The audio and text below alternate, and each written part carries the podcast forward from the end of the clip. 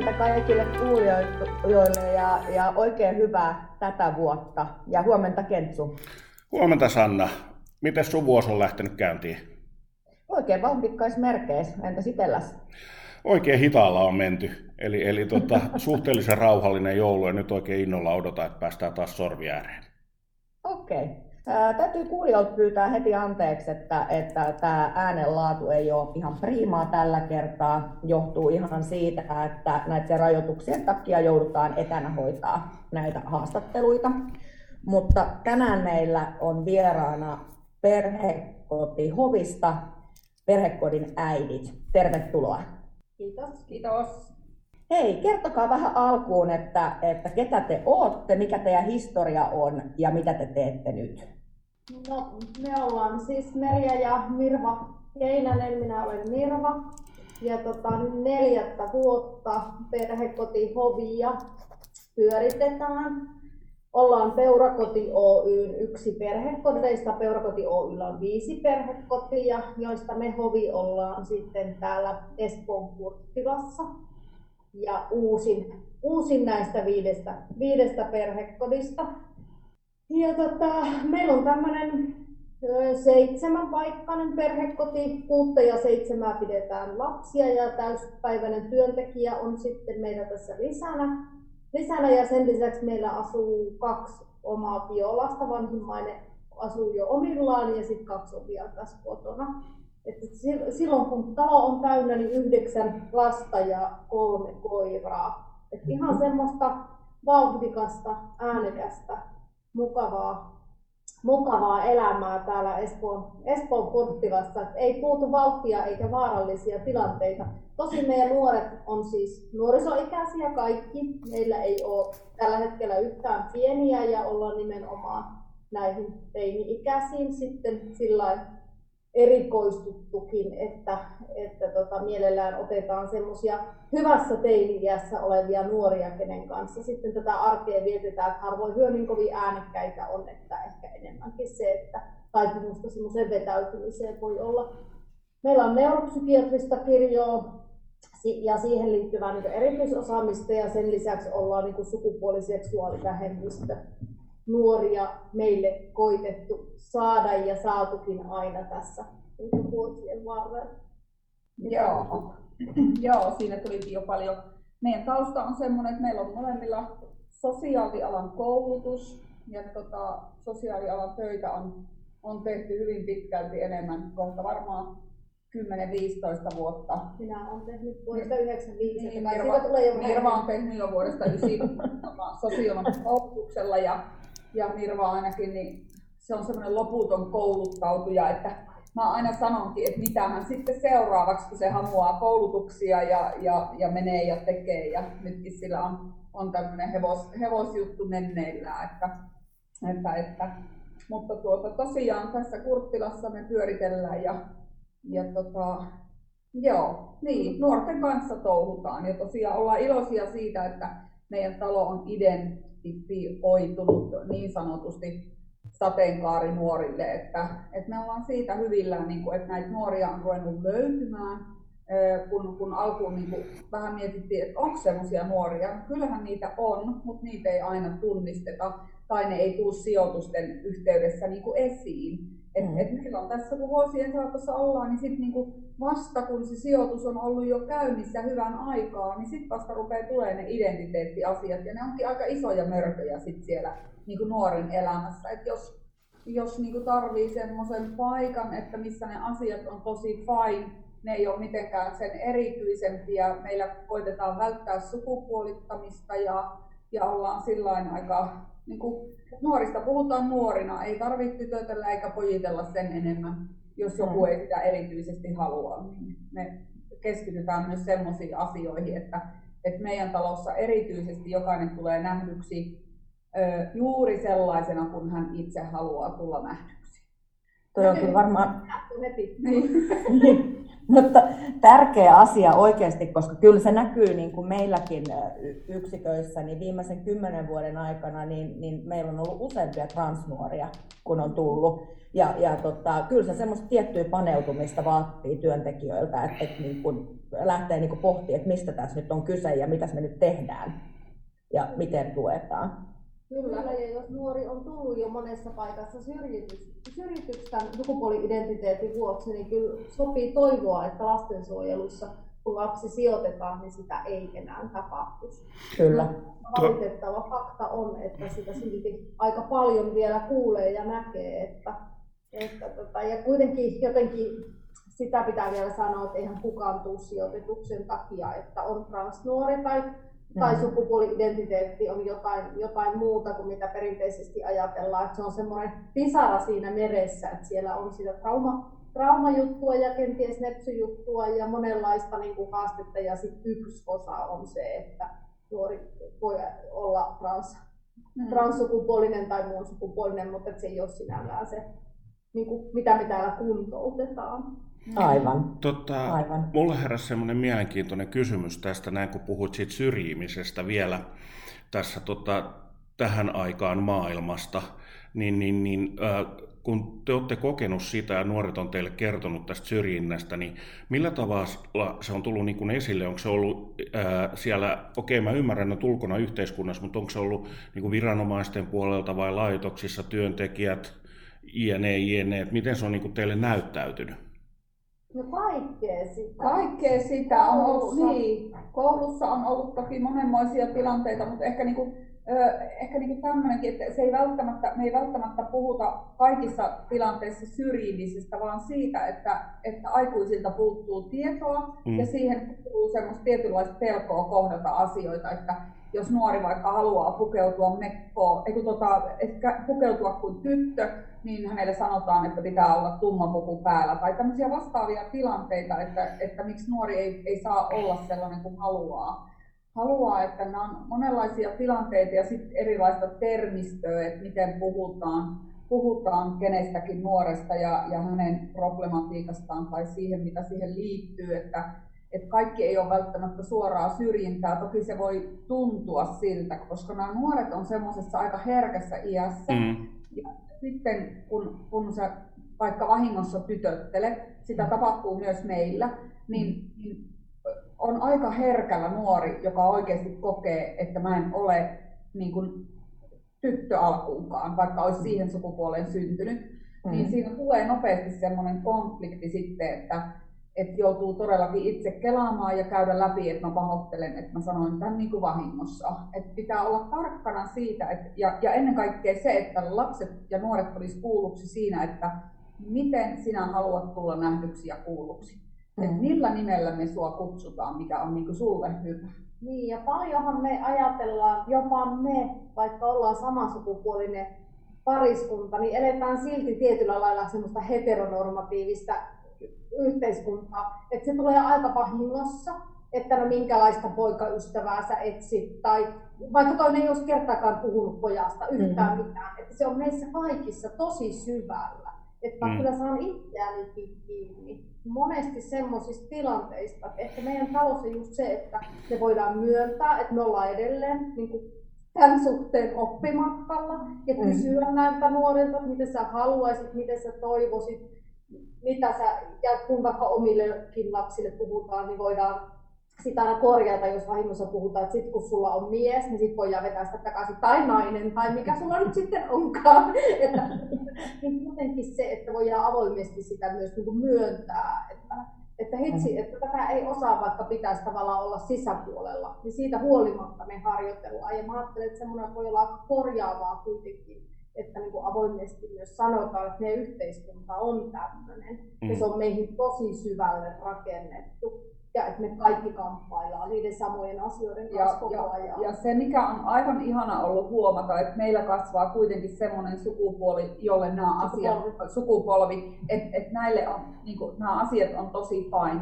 Nämä, mm. nämä ei ole enää mitään ihmetyksiä. Meille on kerrottu esimerkiksi tämmöinen hyvä esimerkki, että kun nuorta sijoitettiin meille, niin sosiaalityöntekijä siinä tilanteessa monta kertaa sanoi, että ensin aloitti niin, he ovat siis naispari ja no nuorella ei mitään reaktiota ja se toisti sitä monta kertaa. Niin he ovat siis naispari, he elävät yhdessä, vanhemmat ovat siis nainen ja nainen, Joo. ovat nainen ja nainen keskenään. Ja, ja nuori sitten, niin kuin, että, että niin kuin, joo, että mitä sitten? Hän ei Niin. ymmärtänyt, että miksi sitä toistetaan ja hoetaan.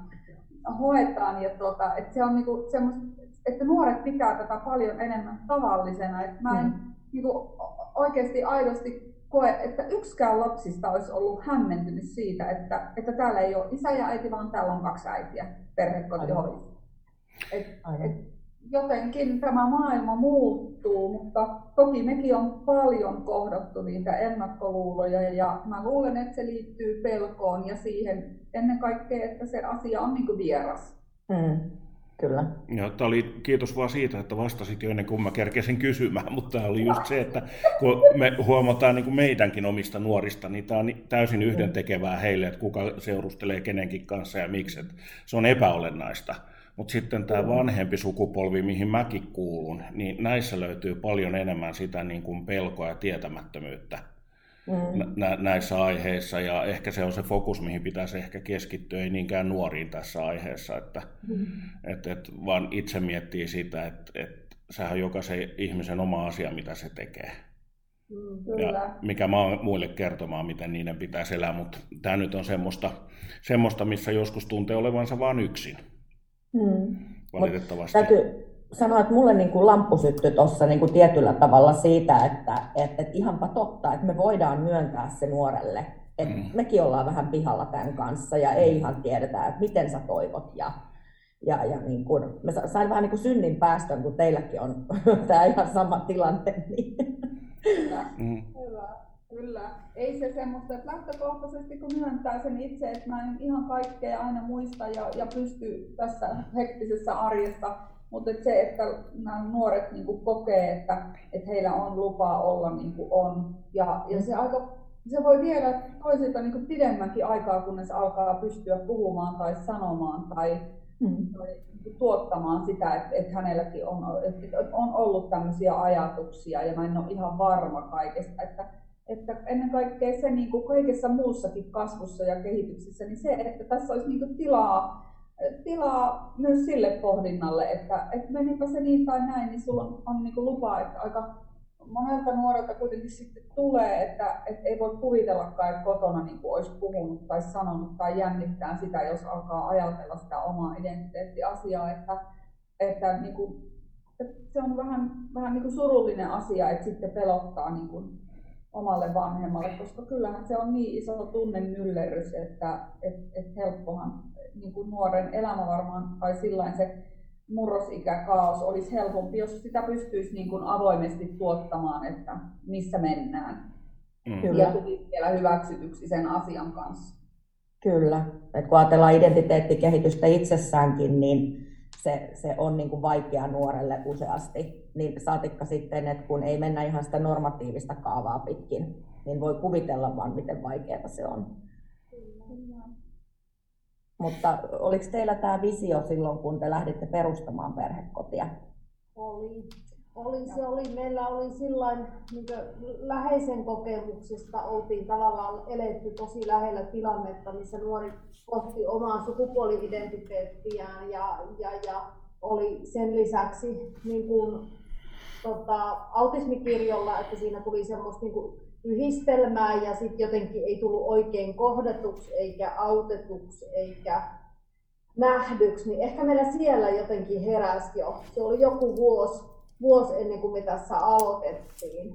Aloitettiin, niin silloin jo jotenkin pohdittiin sitä, että oispa semmosia, semmosia paikkoja ja oispa sitä niin ymmärrystä jotenkin viranomaispuolella. Ja sitten kun meillä tuli tilaisuus lähteä tähän, tähän työhön aika tarkalleen neljä vuotta sitten, työpaikka-ilmoitus nähtiin ja aloitettiin se se prosessi ja sen pohtiminen, että lähdetäänkö perhekoti vanhemmiksi, niin kyllä me heti sanottiin, että me haluttaisiin tällä tavalla, niin kuin, että me jotenkin meille nimenomaan sitä sukupuoliseksuaalivähemmistä nuorta sitten olisi tervetullutta, mutta kyllä se ensivastaanotto oli silloin, että ei semmoisia niin ole tarvis. mm. että sitä on niin vähän, että, että ei sitä niin kuin, mutta kyllä se meillä oli aika vahva silti se usko siihen, että ei se ole niin, että se on enemmän niin, että niitä nuoria ei tunnisteta Joo. eikä nähdä eikä ymmärretä, että tämä on niin iso asia, että tähän tarvittaisiin tosi paljon sitä semmoista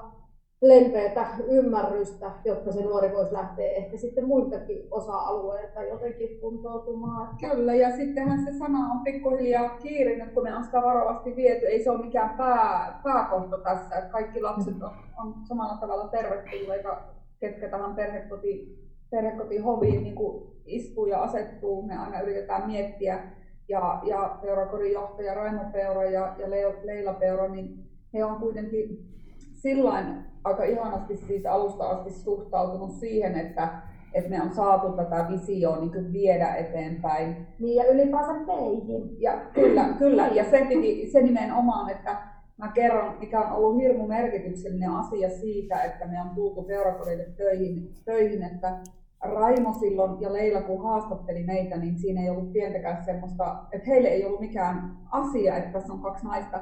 Raimo luotti alusta asti varmasti enemmän kuin me itse. Me ajateltiin, meillä oli semmoinen murskaava kokemus, me oltiin haettu toiseen paikkaan aika tämmöiselle isolle toimijalle töihin, me käytiin koulutukset ja hakeuduttiin ja sitten tulikin murskaavasti pannuvasten kasvoja ja, ja sanottiin, että, että ei, että, että kunnat ei sijoita niin naisparille, että sijoituksia ei tule.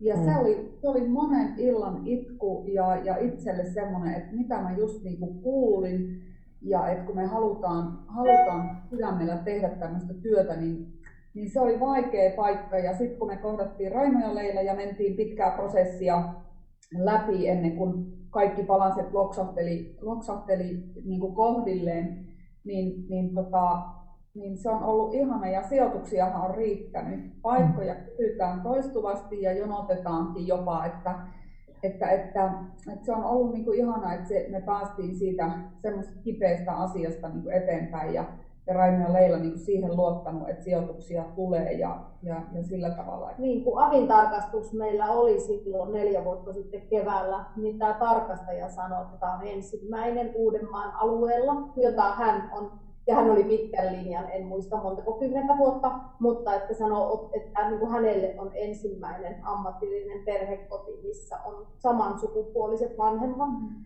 Ja sen jälkeen me on saatu tietää, että tuolla Savon alueella on ollut ainakin kaksi, mutta ne on kaatunut ja ymmärtääkseni ongelma on ollut niin kuin sijoitusten puute. Mutta perheitähän on jo niin kuin paljon, ainakin 40 sanoo, sanoo siitä väriä perhehoitoon hankkeesta. Heidi Pustinen silloin kertoi, joo. Sanoi, että tuntee henkilökohtaisesti 35 perhettä tai jotain, mutta että niitä on kyllä, niin kuin sijaisperheinä on mm. mutta jostain syystä ammatillisissa perhekodeissa se on vielä ihan ymmärtääkseni mm. ollaan tässä edelleen ainoita, ei ole ainakaan kuultu, että olisi tullut Mm. Että, että kyllä me ajatellaan, että tavallaan me ollaan myös aika niin etulyöntiasema, että tämä on monelle meille tulleille nuorelle kyllä nimenomaan semmoinen niin hyvä asia, paitsi ehkä sen oman sukupuoli-identiteetin tai seksuaalisen suuntautumisen vuoksi, mutta myös sen vuoksi, että esimerkiksi joidenkin su- suhtautuminen vaikka miehiin voi olla tosi niin vaikeaa ja mm-hmm. olla jotain sellaisia kokemuksia, että, että jollakin lailla sitten se on tuonut sen tietyn turvan Mm. Että ollaan naisia molemmat ja, ja toki meillä sitten on sijaisissa miehiä ja näin, mutta että, että ehkä enemmän mä oon ajatellut, että se on ollut meille semmoinen etu. Me ollaan oltu vähän ehkä semmoiset niin mammat sitten jotenkin. Että semmoinen ehkä, niin kuin se alku on voinut olla joillekin jotenkin helpompi. Kyllä, tai, kyllä. Jos on hyvin traumatisoituneita ollut. Niin ainahan jonkun täytyy tietä näyttää.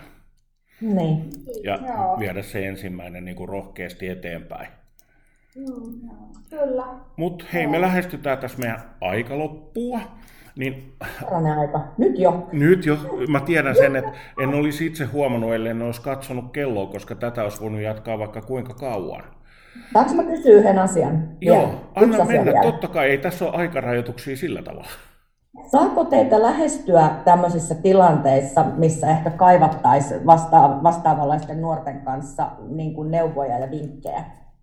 Saa, ihan ehdottomasti. Ihan ehdottomasti. Paljon ollaan tilanteita käyty ja paljon niitä aina itsekin pohditaan. Me ei olla ehkä kaikissa täydellisiä, mutta se on ihanaa, että jos jollakin on halua niitä pohtia yhdessä, koska se on kaikki sitä eteenpäin viemistä ja, ja sen asian, niin kun, että et sitä oikeasti pohditaan niiden nuorten kohdalla, että miten ja mitä Kyllä. ja mikä on auttava tekijä. Kyllä, ja en malta olla mainostamatta, mainostamatta nyt, kun tässä kerta pääsee ääneen. Mulla on oma toiminimi, minkä kautta sitten voi myös ostaa neuropsykiatrista valmennusta sekä sen lisäksi niin koulutusta ja konsultaatiota. Mutta toki konsultoimme myös ihan ilmaiseksikin. Toivottavasti jostain vaikka työyhteisön perehdyttämisestä Kyllä. tai yhteisestä, niin sit voidaan miettiä myös, myös niin semmoisia paketteja. Hei, hieno kuulla, mutta kiitti teille ihan Kiitos, tosi paljon joo. mielenkiintoisesta läjäyksestä. Joo, ja mulla on vähän semmoinen tunne jää tästä, että me kohdataan vielä. Kyllä. Toivotaan, toivotaan näin. Hienoa, hei. Tuhannet kiitokset teille. Se oli tosi harmi, ettei päästy itse paikan päälle, mutta kun tämä kaikki koronahulina jää taakse, niin ehkä me toteutetaan se tavalla tai toisella jossain muodossa. Ja Kyllä. hei, oikea aurinkoista kevättä teille ja tsemppiä ja ollaan yhteydessä tässä vielä. Vai mitä? Nähdään. Kiitos siitä samaa. Moikka moi! Moikka moi!